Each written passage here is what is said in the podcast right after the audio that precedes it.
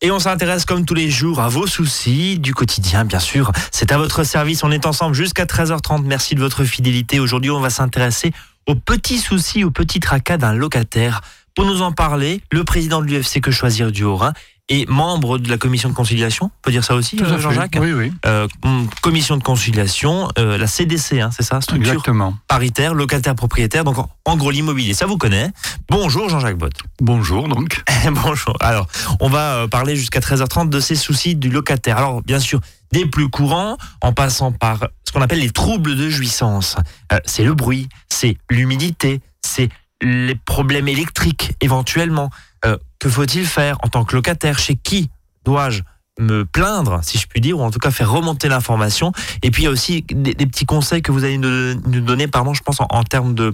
Et quand on est locataire, parce que on constate, et vous constatez souvent, c'est ce que vous me disiez il y a quelques minutes Jean-Jacques, que certains locataires laissent un peu traîner. Et c'est surtout pas ce qu'il faut faire, parce que ça peut se retourner contre eux, c'est ça? Exactement. J'ai bien résumé. Toujours agir dans l'immédiateté. Alors, c'est une bonne formule. Jean-Jacques, j'ai une première question, c'est le dépôt de garantie, et j'allais dire, et où la caution? Parce que là, vous allez nous taper sous les doigts. Vous allez nous taper sous les doigts, parce que souvent, on fait l'amalgame entre caution et dépôt de garantie. Déjà, définissez-nous ce que c'est la caution et le dépôt de garantie. De rappeler, la caution, c'est en général papa et maman qui sont caution pour payer justement le loyer que le fils ou la fille étudiante, entre guillemets, ne peut pas payer encore parce qu'elle n'a pas de revenus. Donc ça, c'est le cautionnaire. Exactement. D'accord, c'est celui qui assure au cas où. Voilà. D'accord. Qui doit d'ailleurs le mentionner par écrit sur le contrat de bail. Hein, oui. Il est cautionnaire, comment il le sait. Hein, alors que le dépôt de garantie, donc c'est une somme d'argent finalement que le bailleur demande et qui pourra éventuellement s'en servir pour des loyers impayés, des charges, des dégradations. Voilà. Alors justement, l'un des soucis rencontrés dans le top 3, c'est le bailleur ne m'a pas rendu mon dépôt de garantie. Voilà, ça c'est un délit, c'est le litige quasiment le numéro 1, hein, avec les problèmes de charges locatives. Donc pour le dépôt de garantie, donc s'il ne l'a pas rendu, alors il faut savoir que donc si l'état des lieux est de sortie, ne fait apparaître aucune dégradation, mais seulement de la vétusté. Hein. Stop, il y a une grille de vétusté, on le rappelle. Hein. Exactement. On va pas en parler là parce que c'est très très long, mais il y a une grille de vétusté très claire. Okay. Tout à fait, donc le dépôt, hein, donc ce dépôt de garantie doit être rendu dans les 2 mois. Et il doit être rendu d'ailleurs dans le mois qui suit s'il n'y a vraiment aucun problème. Hein. Rappelons quand même que dans le cas d'une copropriété, il a été considéré que le propriétaire pouvait conserver, disons, 20 à 25% du montant du dépôt de garantie, justement en attendant de recevoir le décompte des charges réelles. C'est pas Madame Soleil. Exactement. On peut le comprendre. Autre question, le bailleur ne m'en a rendu qu'une partie, invoquant par exemple telle ou telle dégradation. Justement, c'est un peu beaucoup, je dirais, le rôle de ce dépôt de garantie, c'est que ça lui permettra éventuellement de retenir des loyers impayés, par exemple le dernier mois, hein, souvent que des locataires ne veulent pas payer en disant « c'est dépôt de garantie qui le paiera ». D'accord. Finalement, hein. Donc les charges, hein, encore que le propriétaire, après il faut évidemment qu'il donne un décompte pour prouver donc la retenue. Des dégradations, rappelez là aussi qu'un propriétaire peut présenter simplement un devis pour des dégradations, pas forcément une facture. Hein. Donc évidemment, s'il retient donc une somme d'argent pour tous ces travaux qui sont à refaire, il n'a évidemment pas le droit, entre guillemets, de refaire le logement à neuf, je dirais, sur le dos du locataire. Hein. Il faudra qu'il applique évidemment un coefficient de vétusté lorsque donc il remettra cet appartement à neuf. Alors justement, quand on quitte un logement, il y a la remise des clés. Étape importante, bien sûr. Oui, parce que remise de toutes les clés. Exactement, oui. Parce que même si après le propriétaire va changer les serrures en général. Oui, logiquement. Il peut le faire. Ouais. Il peut le faire. C'est sûr. Ouais. Voilà, toutes les clés, effectivement, parce qu'il peut y avoir aussi celle de la cave, celle du garage, en même temps. Donc, le principe donc, est celui de la remise en main propre, hein, ou par lettre recommandée avec AR. Hein, on peut le faire donc au bailleur ou à son mandataire, s'il est vraiment, comme on dit, mandaté pour cela. La jurisprudence considère d'ailleurs, par exemple, que le dépôt dans une boîte aux lettres, ou chez la gardienne ou le gardien, hein, il y en a encore quelques-uns, ne vaut pas, justement, preuve de la libération effective des lieux loués. Parce qu'il faut vraiment le remettre au mandataire ou au bailleur. Parce que le gardien ou la gardienne n'est pas mandaté clairement. Et la boîte aux lettres non plus, elle n'est pas mandatée. On est d'accord. Allez, on va passer au trouble de jouissance, c'est le terme juridique. Alors, on va commencer par le bruit. J'ai du bruit, j'arrive plus à dormir parce que le voisin du dessus fait des pieds et des mains, c'est le cas de le dire, par terre. Comment je fais ? Alors, lorsqu'on est on peut prendre le cas de la copropriété par exemple, donc, mais même si ce n'est pas le cas, première chose, c'est évidemment alerter le voisin bruyant. Alors on peut l'alerter par la voix, on peut l'alerter donc peut-être c'est vrai avec le balai en tapant un petit coup sur le plafond. Ah, mais ça fait des traces au plafond. Ça fait des traces effectivement. Donc ensuite, on peut évidemment alerter, enfin il faut alerter. Juste si pardon, on rigole là sur le coup de balai, mais est-ce qu'on peut faire un courrier ou une lettre avec accusé de réception à son voisin bruyant, lui signifiant ? Est-ce que ça fait partie d'une procédure ou est-ce que finalement c'est du flanc ? Non, c'est tout à fait. D'accord. Et justement, la lettre recommandée permet justement que ça soit mentionné. Dans un éventuel dossier. Dans le marbre, voilà, exactement. Okay. Alors ensuite, on peut alerter quand on est en copropriété, donc le copropriétaire bailleur donc de ce voisin bruyant, car il est responsable vis-à-vis des autres copropriétaires de ses agissements, donc on peut considérer comme fautif. D'ailleurs, il peut ne pas renouveler le bail de son locataire. 3 ans. Voilà. Tous les 3 ans. De 3 ans. Okay. Et là, il pourrait peut-être avoir une résiliation. Anticiper, encore que ce serait pas évident. Faudra quand même attendre les 3 ans. Ensuite, il faut avertir le syndic de copropriété, car il est chargé de faire respecter le règlement de copropriété et justement toutes les clauses qui concernent le respect du voisinage. D'accord. D'ailleurs, en cas d'inertie du bailleur, le syndic pourrait agir à la place de ce bailleur contre le locataire au nom justement de la copropriété. Alors, et troisième, question très concrète, Jean-Jacques, un immeuble qui appartient, où il y a 4 logements par exemple, qui appartient à un seul propriétaire, c'est forcément le propriétaire qui doit faire la loi, si je puis dire, ou la police. Exactement. Bon. Si on est dans une copropriété avec forcément plusieurs propriétaires et ce sont des locataires qui y habitent, c'est le syndic qui va gérer. Il peut, lui, au nom de la copropriété, donc faire appliquer... Mais c'est quoi ses pouvoirs, très sincèrement ? Parce que les problèmes de bruit, très sincèrement, alors on va parler du problème de bruit ou du barbecue qui est tous les dimanches matins, tous les dimanches midi avec des sardines et ça empeste toute la copropriété. Il a quoi concrètement comme pouvoir ? Le seul pouvoir, le vrai de vrai, c'est celui du juge. Oui, donc ça peut partir... Voilà, le juge, il fera quoi ? Mais le juge, il fera quoi ? Il ordonnera l'interdiction du barbecue ? Non, des dommages à intérêts. Oui, ça peut aller jusqu'à là. Ça sera qu'en argent que ça se définira. Ok, bon. Donc, soit le copropriétaire, soit le propriétaire en lui-même, soit le syndic. Voilà, exactement. Alors, autre point, c'est le logement indécent. Alors là, il y a un gros chapitre qu'on va ouvrir dans un instant. Vous écoutez Azure FM. Dans votre service, il est presque 13h08. À tout de suite. À votre service, le magazine pratique qui vous facilite le quotidien. 13h, 13h30 sur Azure FM. La radio du 113 Azure FM.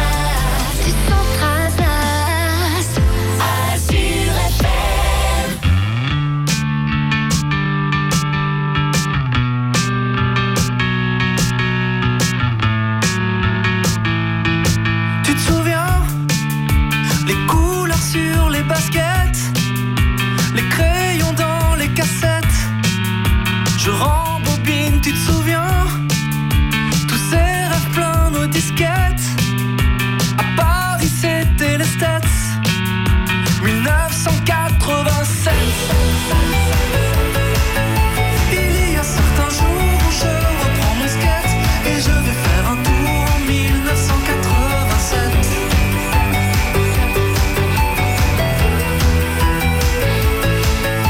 Il y a certains jours dans lesquels je me jette et je suis de retour en 1987.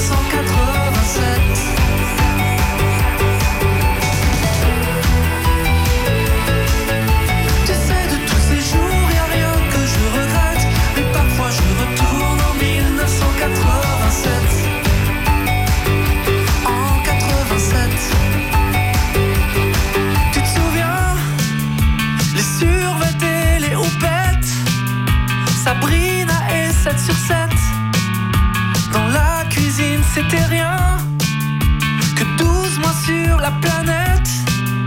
L'URSS in excess, on chantait I want your sex.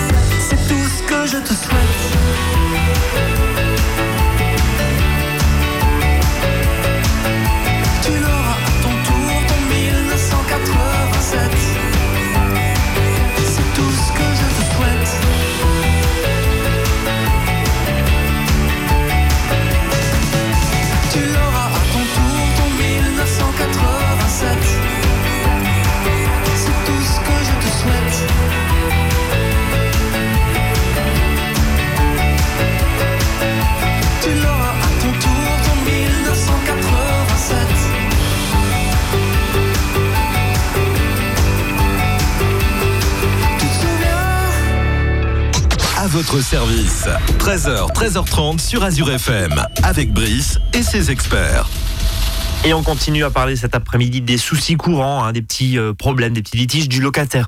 On revient régulièrement dans cette émission sur ces soucis, mais là on va s'intéresser, notamment après avoir parlé des troubles de la jouissance, c'est comme ça qu'on appelle, troubles de jouissance de son bien loué, à la notion de logement indécent, la notion de logement indigne, la notion de logement insalubre. Qu'est-ce que ça veut dire ? Parce que finalement on met...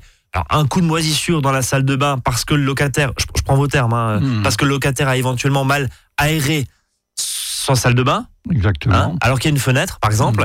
Est-ce que c'est considéré finalement à terme comme un logement insalubre ?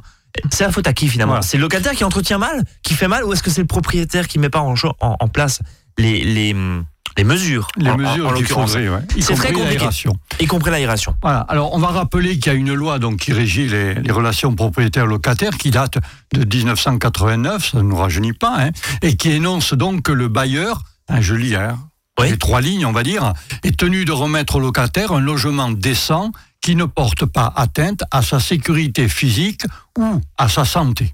Donc, il doit aussi, le logement, répondre, on le sait, à des critères de performance énergétique minimale. On connaît ces critères maintenant. Donc, ça, c'est la loi de 89 qui est générale. Et il y a un décret qui date de janvier 2002 qui est venu préciser, justement, les caractéristiques d'un logement décent avec, entre autres, la liste des éléments d'équipement et de confort que le logement doit comporter. Donc, au moins depuis 2002, c'est clair. Voilà. C'est gravé dans le marbre. Alors, je parlais à un moment d'humidité. C'est l'un des principaux soucis. Voilà. Parmi les anomalies que l'on a dans les logements, qu'ils soient d'ailleurs indécents ou pas, peu importe, il y a l'humidité. Alors, pour un logement indécent, il y a un décret. Le décret qui prévoit, par exemple, que les menuiseries extérieures et la couverture doivent assurer, par exemple, la protection contre les infiltrations d'eau. Voilà. Que les revêtements du logement ne doivent pas présenter des risques manifestes pour la santé et la sécurité des locataires. Voilà. Ça, c'est la définition.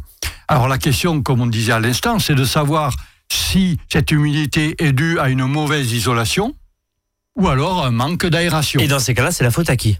Exactement. Donc, il faudra une expertise, obligatoirement, pour montrer, pour savoir si ces moisissures sont dues à l'existence de défauts techniques type des ponts thermiques, donc insuffisant d'isolation des murs ou des combles. Et donc, dans ce cas-là, le bailleur est tenu de faire les travaux ou d'indemniser le préjudice donc, que va subir le locataire. Mais, par exemple, il y a une jurisprudence qui a considéré qu'un locataire qui n'entretenait pas la chaudière et qui utilisait un poêle à pétrole, parce que ça lui coûtait finalement moins cher au niveau chauffage, lui, il a été rendu responsable de l'humidité parce que ce type de chauffage dégage beaucoup d'humidité. Accélérer le phénomène de condensation. Juste, on parle régulièrement de jurisprudence. Rappelez-nous juste une petite piqûre de rappel ce que ça veut dire la jurisprudence. Donc, c'est les jugements du juge d'instance ou du juge de grande instance, donc qui est donné au tribunal d'instance, au tribunal de grande instance. Et ça fait exemple, du coup, pour les autres. Voilà, c'est la base, sur laquelle on se base dans le cas où il n'y a pas encore de loi. Ouais. Il n'y a pas de loi, il y a une décision de justice. Voilà. Et donc, du coup, les affaires suivantes vont se baser sur cette jurisprudence. Et parfois, d'ailleurs, cette jurisprudence passe en loi. Ouais. À force d'avoir toujours le même problème, Finalement, le législateur, il dit que, finalement, je vais en faire une loi.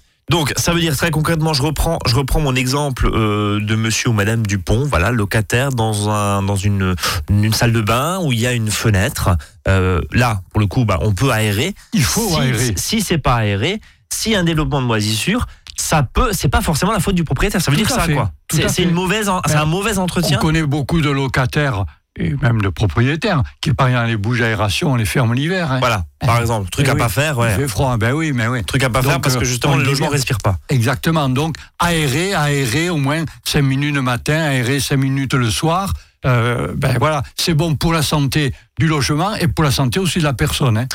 Autre point, et là on arrive un petit peu dans l'indécence, avec notamment une mode qui arrive, c'est la mode des souplexes. Alors c'est pas du duplex, c'est dans la cave. Et il y a une notion de lumière. Alors est-ce que le législateur a défini ce que c'est finalement une insalubrité en termes de lumière? J'habite dans une cave, quoi. En gros c'est ça. C'est ça. Concernant la lumière, donc le décret, le fameux décret de 2002, là, prévoit que les dispositifs d'ouverture et de ventilation doivent permettre, un renouvellement de l'air adapté aux besoins d'une occupation normale du logement et au fonctionnement des équipements. Alors, un exemple donc qu'il y a eu de jurisprudence, un studio en sous-sol avec un vasistas donnant sur le garage d'une maison ne bénéficie pas, donc les juges ont considéré, d'un éclairage naturel suffisant ni d'une ouverture permettant un renouvellement d'air donc qui est adapté. Stop, ça veut dire que ça, c'était considéré comme un logement indécent. Indécent, tout à fait. Les conséquences derrière pour le bailleur, c'est quoi? Mais dans ce cas-là, l'interdiction de le louer. Alors, il va y avoir une possibilité pour le locataire. Alors, ça dépend. Le locataire peut éventuellement rester dans ce logement-là, mais il va demander des indemnités, par exemple, ou baisser le loyer. Baisser le loyer, comme ça. Voilà, tout à fait. Alors, bien sûr, quand on parle justement de studios au sous-sol, voire, très peu éclairé, on pense bien sûr aux grandes villes où il y a une tension immobilière qui existe, c'est beaucoup plus répandu bien sûr qu'à la campagne, mais la question pour ceux qui nous écoutent et qui sont éventuellement, on leur propose dans une grande ville ce type de logement, il y a recours possible, mais en même temps le bailleur vous dit, le propriétaire va vous dire oui mais si je le loue pas à vous, dans certaines villes ça sera un autre de toute façon. Donc finalement est-ce que le jeu en vaut la chandelle, quoi? Si le locataire accepte, c'est qu'il est bien conscient qu'il va habiter dans un logement qui dispose de très peu de lumière. Sachant que s'il accepte, il pourra toujours, alors c'est pas parce qu'il accepte qu'il n'aura aucun recours, ça c'est important. Ah c'était ça là où je voulais en venir. D'accord. Il pourra toujours ensuite actionner, je dirais, la justice contre son propriétaire pour l'obliger à faire des travaux, faire des ouvertures, des puits de lumière, par exemple. Voilà, exactement, tout à fait. Accepter le logement tel quel n'empêche pas le locataire, je répète, d'avoir un recours contre son bailleur. Alors, justement, en cas de location d'un logement non décent, là, tout ce qu'on vient de se dire, là, indécent, donc non décent, est-ce que il y a d'autres sanctions pour les bailleurs ? Alors, par exemple, l'organisme payeur peut s'abstenir. L'organisme payeur, c'est quoi? C'est la CAF, par exemple. Voilà. La caisse d'allocation familiale, d'accord? Tout à fait. Voilà. Donc, tant que les travaux ne sont pas effectués, la CAF donc, peut faire sanctionner finalement le bailleur. Et d'ailleurs, en saisissant le juge, le locataire peut obtenir donc aussi le blocage des loyers jusqu'à la réalisation des travaux. Donc, ça permet de faire pression. Des moyens de pression sur son bailleur. On va voir bien sûr après tout à l'heure chez qui s'adresser, comment on constitue un dossier. On va y venir dans un instant. J'aimerais juste qu'on termine avant de marquer une nouvelle pause, Jean-Jacques, dans les installations électriques. Parce que pour nous, enfin pour le commun des mortels, si je puis dire, quand on n'a pas votre savoir en l'occurrence, c'est je loue un logement, je me rends compte que le compteur il n'est pas tout jeune, il y a encore des vieux plombs, je me rends compte que les prises sont pas protégées, il y a des fils apparents partout, bref, c'est pas aux normes. Est-ce que c'est légal de louer un bien avec encore une fois des prises qui laissent apparaître des câbles, etc. Alors, contrairement à une idée reçue, il n'existe pas de loi qui impose aux installations électriques anciennes, je dis bien, d'être aux normes. On a le droit de louer un logement dans lequel il y a encore des fusibles en porcelaine, ça veut dire ça ? Exactement. Ok. Tout à fait. Un logement doit être donc, construit avec les normes d'aujourd'hui. Ouais. Mais si votre truc il a des années 50, si les normes, les normes de 50 seront quand même applicables à ce logement-là. Moi locataire, donc, j'accepte ou pas de louer ça veut dire ça. Alors, je dirais moi locataire à prouver à mon propriétaire que l'installation est pas aux normes, quoi. Elle est dangereuse. D'accord. Parce qu'aux normes, il a le droit, mais il faut qu'il prouve qu'elle est dangereuse. Donc par exemple, s'il y a des fils électriques qui sont apparents dans une, et ça a été un cas de jurisprudence, mais il y en a plusieurs, hein. J'en ai pris une jurisprudence, des fils électriques apparents dans une chambre ou une prise électrique non reliée à la terre dans le séjour, a été considéré donc comme un logement qui était dangereux. Donc là, le propriétaire doit le mettre aux normes. Mais c'est pas toujours le cas. C'est pas toujours les vieux plombs que l'on avait, non. Je connais un logement, ma fille entre autres, elle a un logement avec un compteur qui date de, je sais plus de quelle guerre. Hein. Eh ben, on va lui mettre un Linky, ça va révolutionner les choses. Non, on vous relance pas sur le Linky. Juste deux notions, on a parlé de logement indécent, indécence, insalubrité, indignité. Hein, logement insalubre, logement indigne, ça veut dire quoi ? Logement insalubre, donc c'est l'indécence, elle est telle que le logement, il est inhabitable. C'est quoi ? C'est moisi partout, c'est ça ? Quelles que soient les raisons, s'il est déclaré insalubre, dehors. Qui le fait ? Qui le dit ? Ça va être l'ARS, l'Agence régionale de santé, ou les services d'hygiène de la ville, qui vont considérer qu'on ne peut pas y habiter. En gros, il y a des cafards partout, il y a des fuites d'eau dès qu'il pleut, etc. C'est hyper dangereux, et des choses comme ça. Et c'est d'ailleurs du ressort du préfet, ça. Plutôt, par exemple, que du maire de la ville. Logement indigne, c'est un logement qui est, je dirais, qui peut être correct, mais par exemple, dedans, vous avez 40 personnes. J'exagère, évidemment. D'accord. Voilà, vous mettez 30 réfugiés dans ce logement, on considère que c'est un logement qui est indigne, et donc là il y a des sanctions pénales qui sont possibles. Bon, il faut aller déposer une plainte. C'est le problème des marchands de sommeil, exactement, comme on appelle dans certaines villes. Donc ça peut être un logement qui est correct, mais il y a un nombre de 10 ou 15 personnes là-dedans. Bon. Voilà. Ok. Allez, on marque une nouvelle pause et puis on va s'intéresser justement aux procédures. Vous êtes confronté à tel ou tel problème, on vous dit et on vous explique comment constituer un dossier. C'est dans un instant. Si vous avez des questions, des réactions, n'hésitez pas à avs@azur-fm.com ou notre page Facebook. N'hésitez pas à nous envoyer un message. À tout de suite.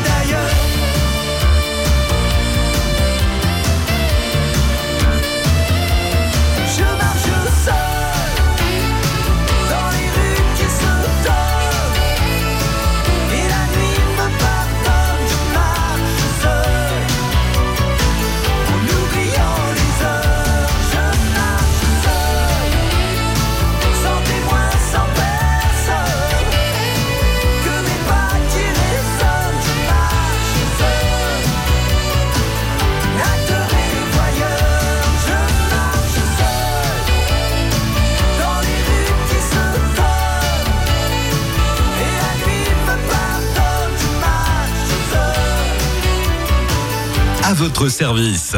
13h, 13h30 sur Azure FM, avec Brice et ses experts. On continue à parler de ces soucis du locataire, avec notamment, là on rentre dans l'action, comment constituer un dossier. Jean-Jacques Bottes, président de l'UFC Que Choisir du Haut-Rhin, est à mes côtés. Je le rappelle, vous siégez également à la CDC, c'est la commission de conciliation, c'est ça ? Oui, départementale de conciliation. Départementale de conciliation. Qui est en fait dans tous les départements. Voilà. Et en gros, vous essayez d'éviter que les propriétaires locataires se retrouvent devant le juge. L'idée, c'est quoi ? C'est de faire une médiation. Exactement. Une conciliation. Une conciliation, d'où le nom de la commission. Jean-Jacques, on continue avec tout ce qu'on s'est dit, insalubrité, indignité et notamment indécence. Bon, je reprends mon exemple de salle de bain parce qu'il n'y a pas d'aération, il n'y a pas de fenêtre dans ma salle de bain. Bon, j'ai des traces de moisissure qui arrivent. Forcément, je ne peux pas aérer. Il n'y a pas de salle, il n'y a pas de fenêtre, il n'y a pas de bouche d'aération. Bon. Là, il y a une notion, en tout cas d'indécence, peut-être qui peut arriver, un problème lié à l'humidité. Si je reprends tout ce que j'ai dit. Un problème de santé. Avec derrière des problématiques de santé. Moisissure, c'est pas bon pour les enfants sont asthmatiques, etc. On va prendre cet exemple-là. Comment je constitue un dossier et chez qui je vais, si je puis dire, alerter, voilà, pour que ça change. Alors, le dossier, ça va être donc des choses qui paraissent assez évidentes. Photographier régulièrement, par exemple, l'étendue et l'avancée des dégâts, des moisissures, par exemple. Bah. Faire établir un certificat médical. Voilà, établissant... si ça va jusqu'à là, quoi. Et oui, si mais juste, attendez 30 secondes. On s'arrête 30 secondes, Jean-Jacques. Oui. Très rapidement, petite question. Est-ce qu'on peut aspirer à quelque chose de mieux si on a uniquement des moisissures, mais qu'on a... Parce que là, vous nous parlez quand même de certificats médicaux.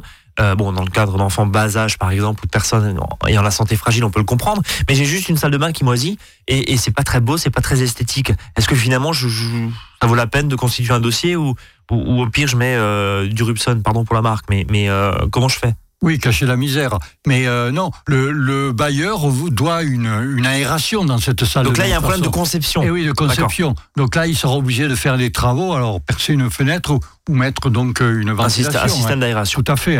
Alors, voilà. Alors, on peut faire aussi témoigner des voisins, montrant que, par exemple, le locataire chauffe bien, parce que c'est souvent le cas. Propriétaire dit, vous ne chauffez pas, c'est pour ça qu'il y a les moisissures.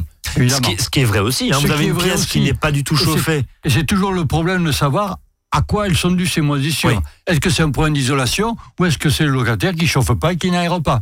Voilà, ça c'est l'éternelle question. On peut faire appel pour se faire aider aussi au service d'hygiène de la mairie, de la ville. Ça, il en existe pour les grandes villes comme Colmar ou comme Mulhouse, par exemple, ou au service sanitaire de la commune, peut-être d'ailleurs. Mais c'est vrai que quasiment on sera obligé de passer par une expertise. Une expertise, alors, j'allais dire... un homme de l'art, c'est pas par exemple l'assistant social du village qui n'a aucune compétence et qui pourra dire que... Oui, il faut qu'il y ait un artisan qui vienne constater. Exactement. Okay.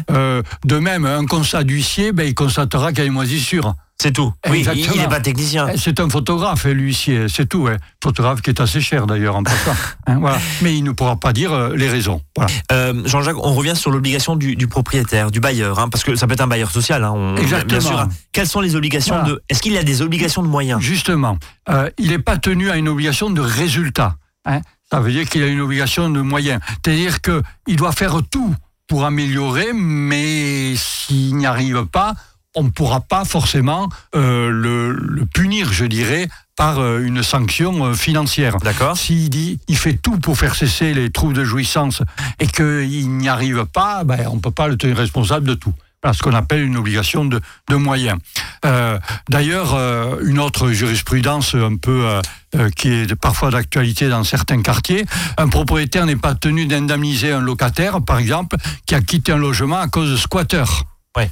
Présent dans le hall de l'immeuble ou squatter. C'est pas la faute du propriétaire, quoi. Oui, exactement.